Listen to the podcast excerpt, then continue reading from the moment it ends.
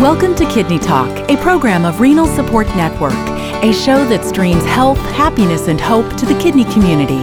You can download all Kidney Talk shows from iTunes and find a variety of resources to help you navigate this illness at rsnhope.org. Please welcome your host, Lori Hartwell, who has lived with kidney disease since the age of two.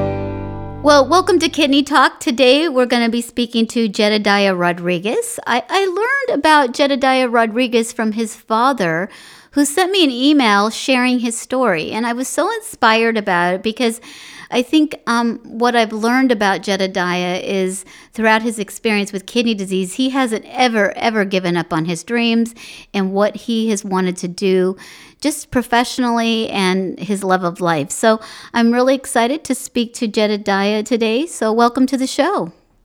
Hi, um, thanks, thanks for having me.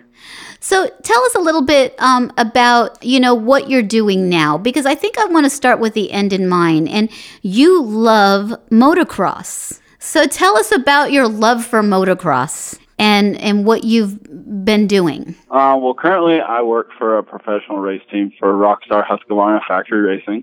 I'm a mechanic for the team, and uh, it just is something I've always loved to do. I've ridden motorcycles since I was little and loved working on them, and now I get to have a career and you know working on motorcycles.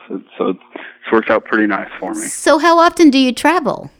I am on the road about 200 plus days a year. Oh my goodness! And you know. I haven't actually shared this with um, listeners, but how long have you been transplanted? Uh, just over a year and a half now. Okay, so you've been doing this through dialysis, through transplant, through everything. Through yeah, everything. I I mean, I did a. I traveled to the East Coast every week for about nine weeks on dialysis, and had my stuff, all my supplies, and everything shipped there. Flew with my dialysis machine, and so it's it's been rough sometimes, but it's definitely been worth it. Now, were you on home dialysis? I was. Like I was on, on home PD. hemo? Home hemo? No, I was on uh, PD. Oh, PD. So you're on PD. So they just shipped everything, and you just said, "Hey." Uh, to your boss, um, I just have to do a, a few little treatments. Did they even know what was going on? Oh yeah, the whole team, my whole the whole organization knew from the truck driver to the owner to every mechanic to all the riders. Everybody knew what was what was going on. It, it was good for me for them to know that. That way, there was no surprise if something was to ever happen. Right. You know, that's an interesting point you bring up because I think a lot of people don't want to share that they have an illness. And I think if you don't, I mean, not like, you know, if you're out on a date, the first thing you say is, oh, I have kidney failure. You know, that's probably Yeah. not the best opening line. But Yeah. if you're around friends and family and people, uh, they, they, they want to care about you. And if you're hiding such a big part of your life from them, um, I, I mean, I, it must be, feel very isolating because I know people who are like, well, I don't tell anybody at work I have an illness, and and I'm thinking that must be a very lonely feeling because if something does happen or they don't understand why, you know, you're not um, choosing certain foods or you you know shy away from going out for pizza, um, they don't really understand why, and um, Yeah. and then people get confused. So um, I think it's really important that um, and very brave that you recognize that at such a young age. yes, for me, it's definitely always been something that I've, I've never tried to hide it because that's who I am, and I am the way I am because of it. hmm And uh, I like people to know, especially for me now traveling so much, because I, I'm not with my family, and I'm with these guys, my second family, all the time. So they need to know what's going on. That way, they can be there to help me if I need help. So tell us a little bit about when you learned you had kidney disease. Um, well, I was originally diagnosed when I was about five years old. Um, original diagnosis was FSGS. I don't really remember a whole lot of specifics of back then. I just remember, you know, being on steroids and getting the edema and IVs all the time, and that's what I remember as a little kid having to deal with. And then when you became a teenager, when did you have to start dialysis? I actually didn't go on dialysis until I turned 27. So you went a long time with just Yes. managing your chronic kidney disease. And then when you were 27, so you'd already established your career as uh, working in motocross prior Yeah, to that.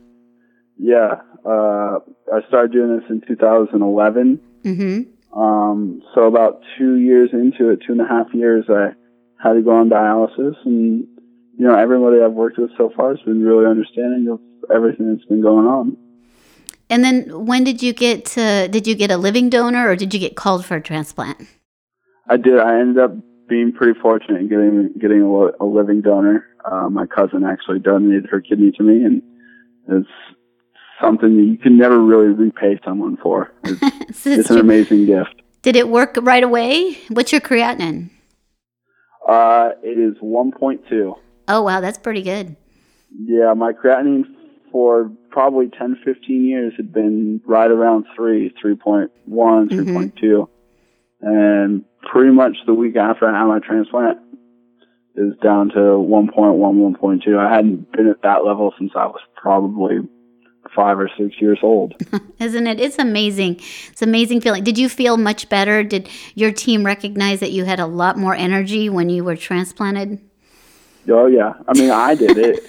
it's amazing how much you don't realize you don't feel good until yep. you start feeling good again. The chronicity of the illness.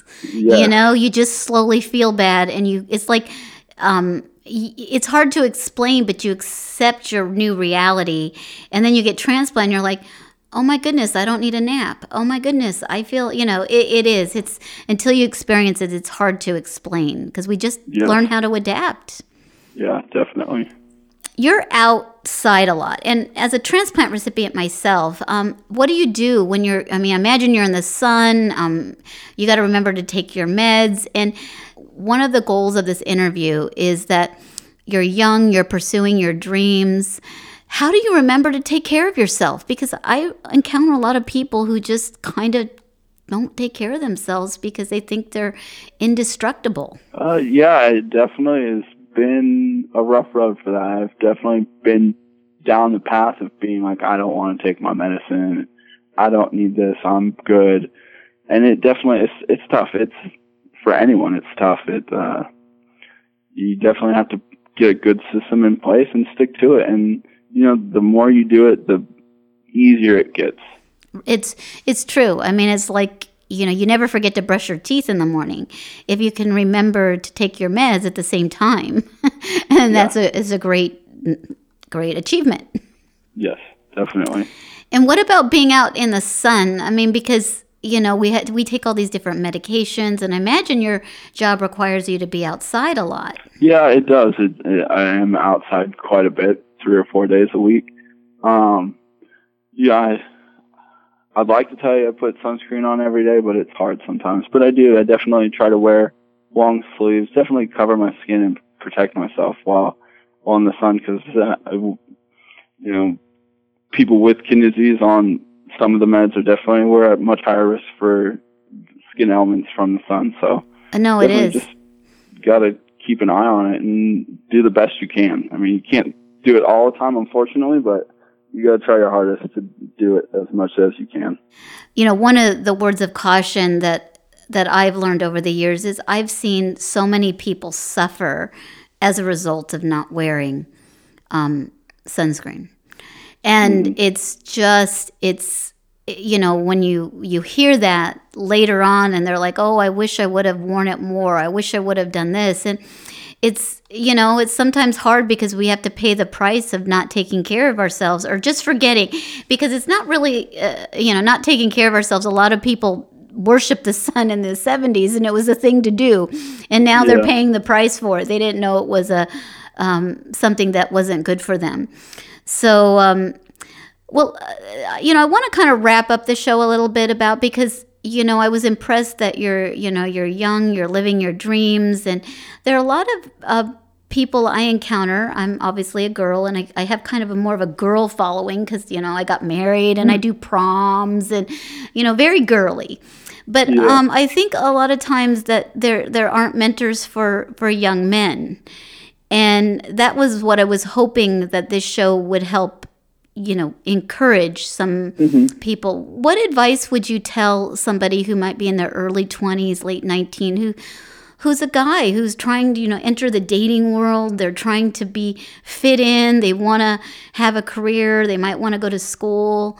Um, any advice you can give them, Jedediah? I mean, I'm putting you on the spot. yeah. uh, just, I mean, it's, it's a hard question to answer. It, it, you just need to be true to yourself. I mean, the, for me, it's always been the disease is there, but it doesn't control me. Mm-hmm. I'm going to live my life whether I had the disease or not, and it never stopped me from meeting people, doing the things I wanted to do. Mm-hmm. You can't let it hold you back. And and another subject, I mean, like you know, in dating, uh, do you do you tell somebody you're dating? What has been your experience with? Um, you know, you have a crush on somebody, and you're like, oh my God, well, they like me. I mean, if they know I have an illness, well, I know all of those things go through your head. They've gone through my head. Um, yeah. How do you put them at bay? I mean, for me, it's always been, uh, for me, it's different. I feel like it may be a little bit different because I'm so open about it. Mm-hmm. It's almost to the point where when meeting people, I try to keep it light and, and, you know, full of humor with, with showing people that I have a disease, you know, don't make it serious because if you mm-hmm. make it serious, that people take it serious and treat you differently like, oh, they're sick, I can't do this, I can't do that. Because that's not how I want to be treated. I'm just as good as anybody else. Treat me like you treat anybody else. Well, and people get their cue from you because um, if you have a shame about your illness or if you're, you know, like don't want to tell anybody people pick up on that. And if you know i met my husband i was giving a speech about the importance of organ donation and he showed up in the audience. And you know that was over 19 years ago.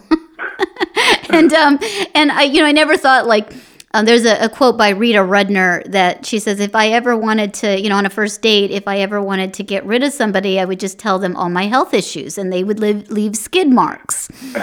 and it, you know, it is, it's a fine line because you want to take your illness and share it and be comfortable with it.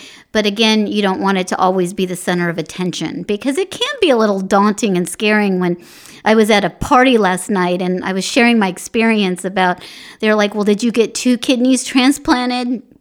And did you know? And I'm explaining it to them, and I said, "Look, I didn't have any kidneys for 12 years, and they still didn't get it." And I said, "You know, look, I didn't pee for 12 years."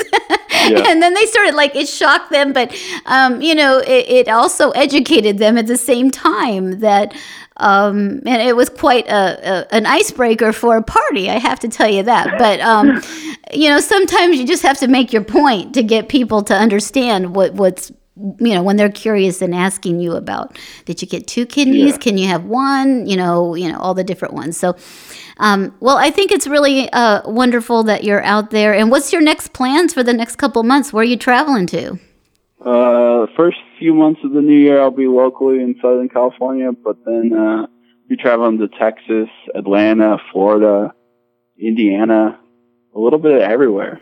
If people want to see the team, and they might even catch you um, on on fixing the bikes, where could they tune in?